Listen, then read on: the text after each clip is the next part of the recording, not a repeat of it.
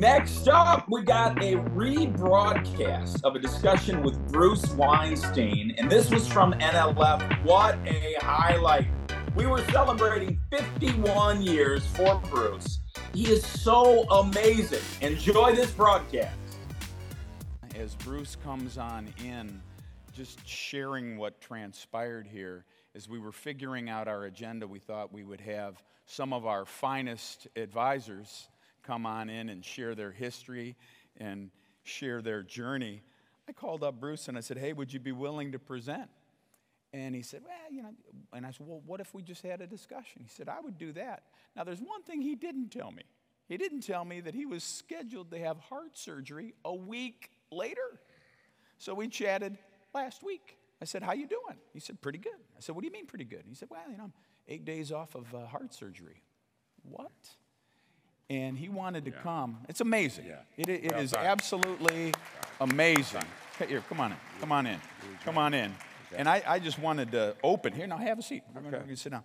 Um, I just wanted to open by acknowledging the massive effort and commitment that you delivered to be here. We Thank really, you, we really appreciate that. Me. Well, you say you started in 1972. September 72. Yeah. And so it's been a 50 year ride. Could yeah. you, as you reflect back at your earliest days, could you ever possibly have imagined the road ahead? Listen, I can't even think about tomorrow. So I can, it's really hard to think back then. But the truth of the matter is that, you know, I was single. I wasn't, I, y'all would not hire me today. I, will tell you that right now. You know, uh, you know, my first three years in the business was I was single in Atlanta and it was the 70s. So, you know, business came second. And really, I think that I took a change. My aha moment was when I decided that this was no longer a job, this was a career. And once I decided that this was a career, it changed my whole attitude. You know, I, I, a career means you're in it for the long term. A job means you're in it to the next offer. And, uh, you know, I think way too many people come in looking at it as a job, and if they could change their attitude to look at it as a career, I personally think they would be more successful. It took me longer than it should have to uh, do that, but you know, nonetheless, it's worked out. How did that manifest itself? Once you decided this is not a job, it's a career, what types of actions came after that decision? That's a great question. Thanks for not telling me you were going to ask it. Um, oh, oh, um, you know what? I think just uh, thinking that one is that I hired an assistant. Yeah. I, I would say that was probably the biggest thing that catapulted me to increase my production quickly. And, um, you know, I didn't have the money to hire an assistant. So what I did was I went to a local high school where they have people in these DE programs. And so they had people come to work for me that actually got a grade. And so I got to grade people how they work for me. And so they worked pretty hard. And, uh, uh, and I paid them too. So um, I don't care whether you have money or don't have money, if you want to be successful, you better have somebody that is an assistant. And I'm sure there's nobody in this room that doesn't have that now, but I would say that to the younger people for sure. Another career catapult that I recall you referencing was relationships in the community. Can you talk about what those relationships were for you and any advice for others that want to get stronger in that area? Well, the first one was getting married to my wife. That's the biggest relationship. And, you know, um, it, it, was interesting, and I'll answer your question. By the way, Kyle was great, but he talks at 78 RPMs, and I talk at 33 and a third. So you got to kind of readjust your ears on that. You know, um, you know, uh, and we had kids right away, and you know, we we made a decision that once we had a kid that, you know, I would earn the money and she would spend the money. And by the way, she's outperformed me each and every year since then. you know, but so that responsibility has catapulted me you know, I, I have to work. I have to make money.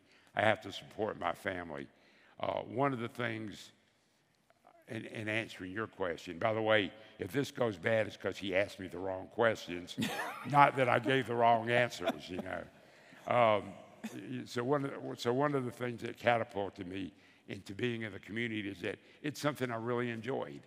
And I found that if, if you do things because you want to get business, you're not going to be successful.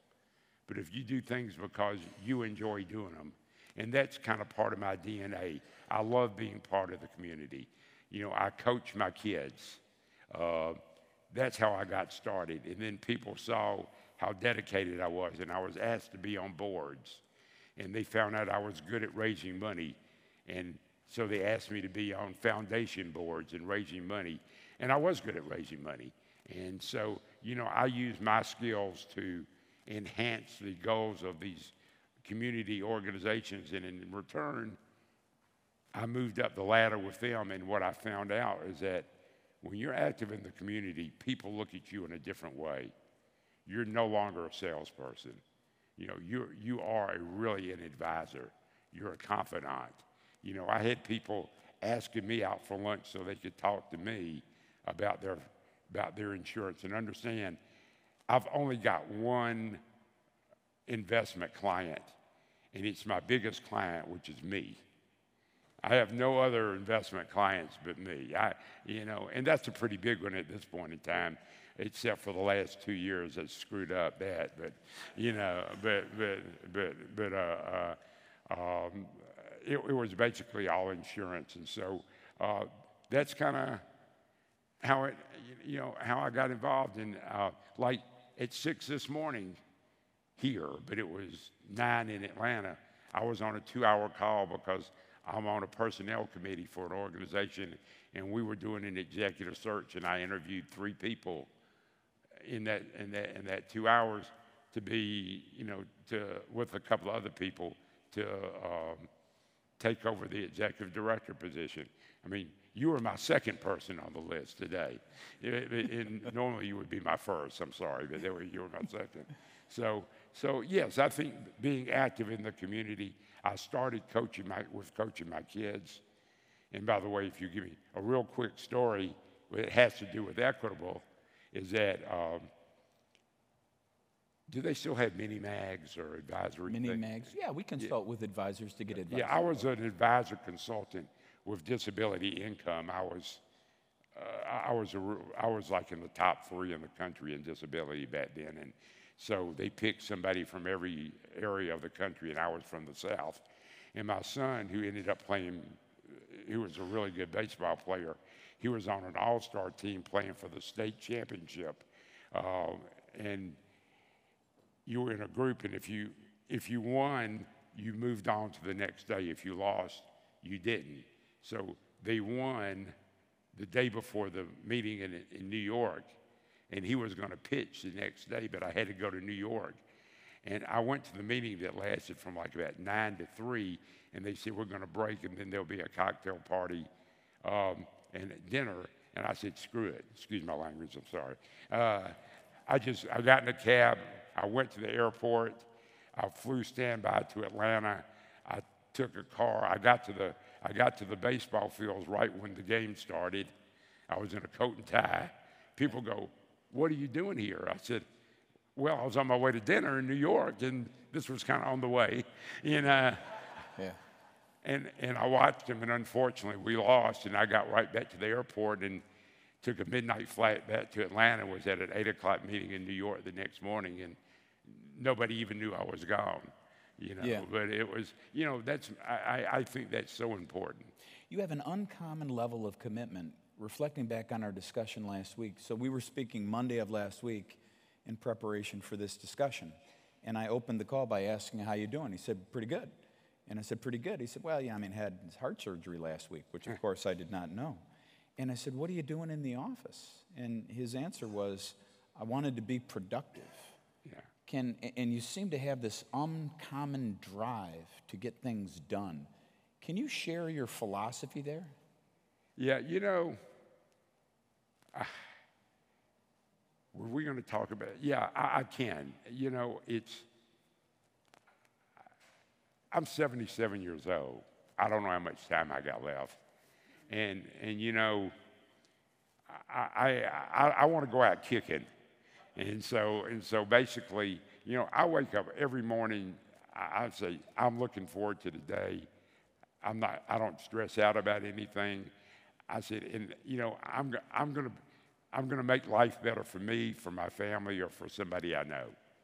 And, you know, I want to be productive. And in order to do that, like, I make a list. I, have done this since my first year in the business. Well, my third year in the business, I don't want to lie.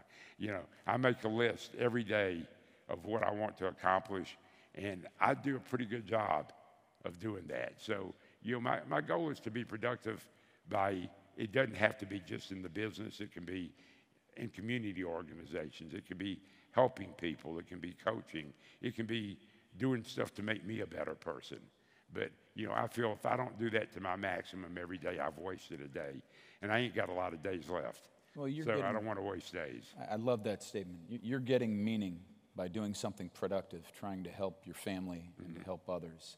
I know that you've done some very sophisticated risk management and insurance planning for clients. I wonder if a case stands out in particular that was really advanced or something that you're really proud of. Well, my largest case, you know, actually, when people ask me my largest case, my answer should be, I hope I haven't written it yet. But I, but, but I think I have, you know. So my largest case was from a guy I started out with maybe 20 years ago, bought a term policy from me. And uh, um, he was an inventor and sold an invention and made a lot of money. And we chatted a little bit. And uh, so, anyway, I sold him a $30 million permanent policy, and he gave me a $9 million one time premium for it. And, uh, you know, I kind of sat there and said, you know, I always thought in this business that the sky was the limit, but in that case, the sky was just the first stop. You know, uh, I mean, I went beyond the sky on that case. And so now, I mean, I don't even solicit business, but you know, I'm talking to a relative of his about a $10 million case and a $2 million one-time premium. So that may happen, it may not happen. You know, I don't need the money, but it's a fun sale, you know. No doubt. It goes through, you know. Uh, and it's great to be in a position where I really don't need, I don't, you know, I, I don't need to work. And I, I, I, I don't need the money, but if I'm going to do something, I want to get paid for doing it. Yeah.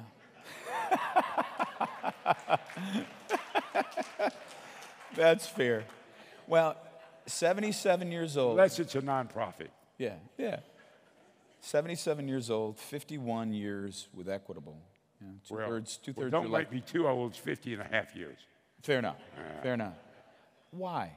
Why how, what series of decisions led you to decide to stay? And, and, and what, what's your philosophy about that, that, You know, that, that's pretty easy for me let me see, and I've, I've, got to think for, you know, from here to here takes a little while. So, uh, and from here to here takes a little while too. Um, you know, probably like most of you in this room, I've had a lot of offers to go to other companies. You know, people think the grass is greener on the other side. It's not. You know, if you're going to do good one place, you're going to do good the other. And, you know, I hear people say, Equitable doesn't do this right. Equitable didn't do that right, but let me tell you something. There's one day in each of our lives that they did something great, and that's the day they offered you your agent's contract. You know, and that's the day that changed my life. And um, so, you know, I've, I've met the greatest people, clients, associates. You know, I've been to, I'm from Bessemer, Alabama. I've been to places I couldn't even spell when I was growing up. You know, uh, you know, I've made a great living for my family. All three of my kids are attorneys. My daughter married an attorney. I don't know where I went wrong. Uh, uh, you know, they, they have no dad. I'm able to help them out. And so, you know, the, the things that, uh, you know, the things that motivate me are that I think Equitable did me a big favor um, hiring me. Uh, I'm committed to my success. I'm committed to their success. And if that's the answer you want, I don't know, but it's my answer. Uh, and I don't know if I even answered your question, but you know, I really feel very strongly that if you're loyal, if you're loyal, that you should expect loyalty back. And I think I've gotten that loyalty back from, from, from the organization.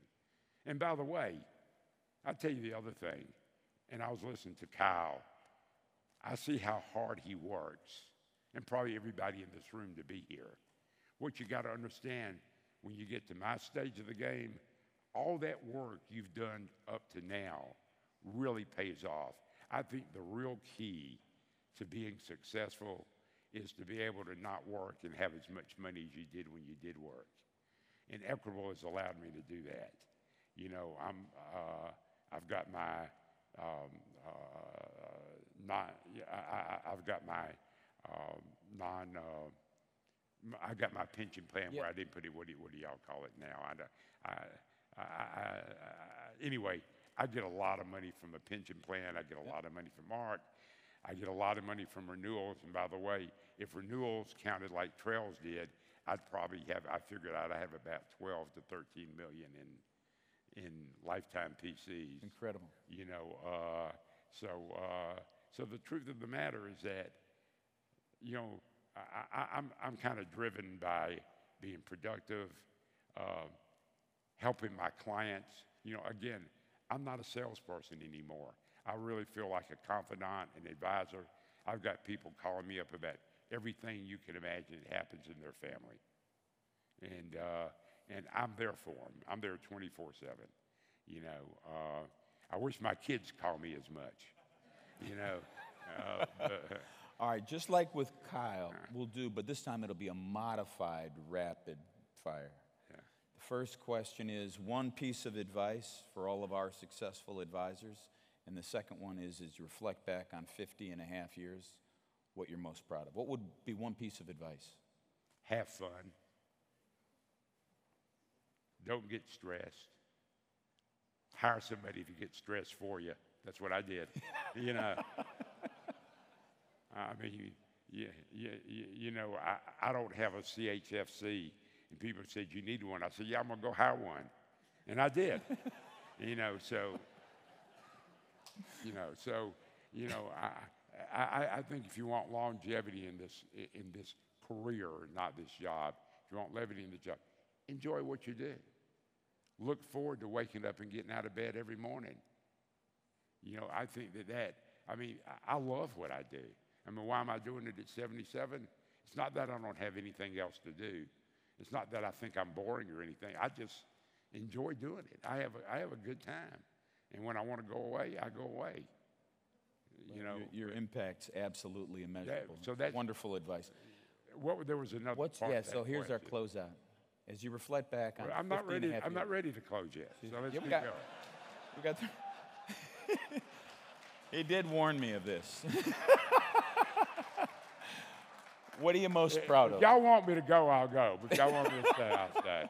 I mean, there's only somebody else behind me that's talking about something I don't care about anyway, so it doesn't matter.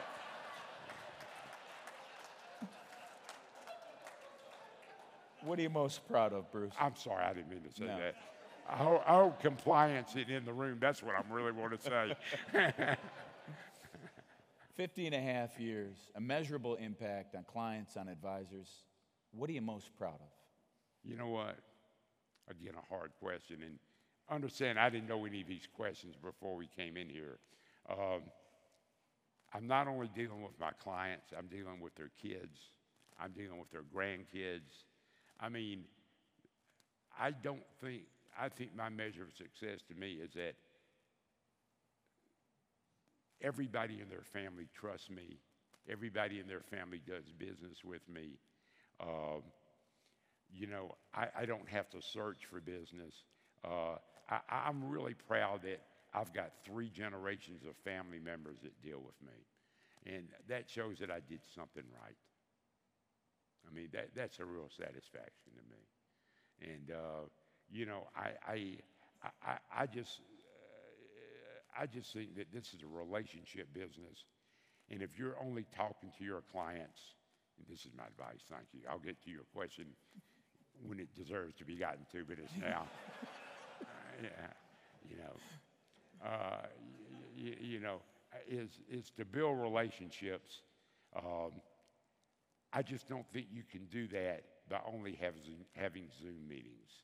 I don't think you can do that only by talking to people on the phone.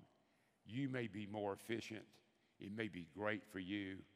You, you may think it's good for your client, but if you want a long term relationship, then you best get to know your client in person.